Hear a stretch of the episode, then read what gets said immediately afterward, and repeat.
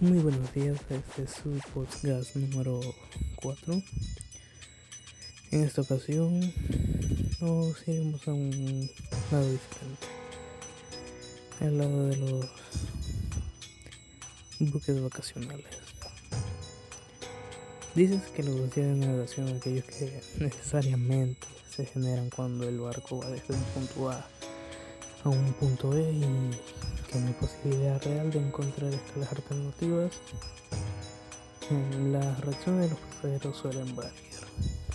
Mientras unos las adoran para disfrutar de todo lo que ofrece el barco y descansar, otros consideran que es necesaria pérdida de tiempo, ya que nos priva de ver escalas que teníamos en mente y habíamos pagado por ellas.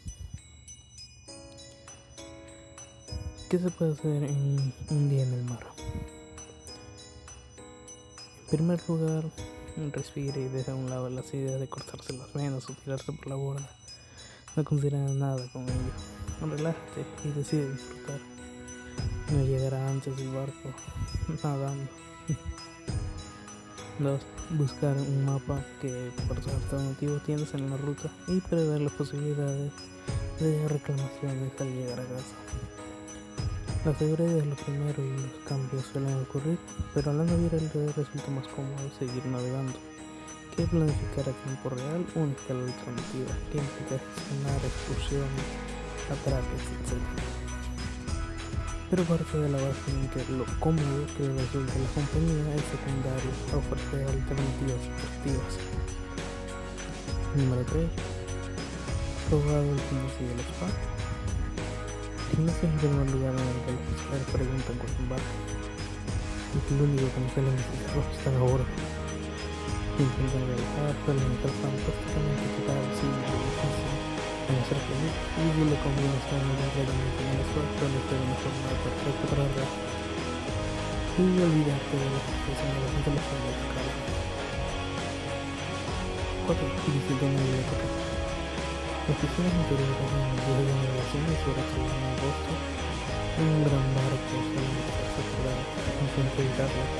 La lugar perfecto para el movimiento Si tienen bibliotecas, llevarte alguna película en nuestro camarote y pasar un rato entretenido sería una de las mejores opciones. 5. Participa de las actividades del barco. Los barcos de crucero intentan programar actividades participativas sobre la marcha cuando hay un día de navegación. Algunos son bastante chuscas, pero hay otras francamente interesantes y enriquecedoras.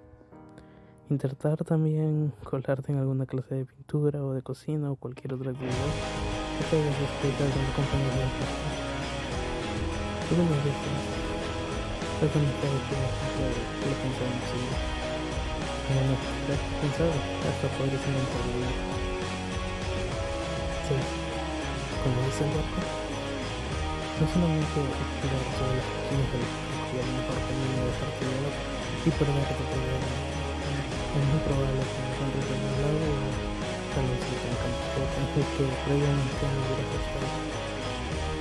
No debería aprender sobre el mar. Sobre gastar dinero, grandes barcos de cruceros afuera en enormes boutiques y tiendas para que gastemos nuestro dinero.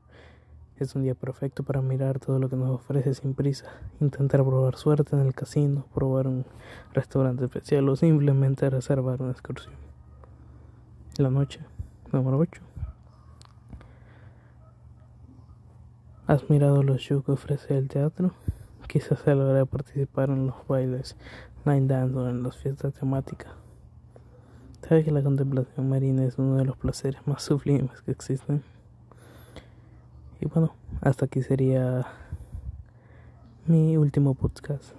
Espero lo hayan disfrutado y este sería el podcast llamado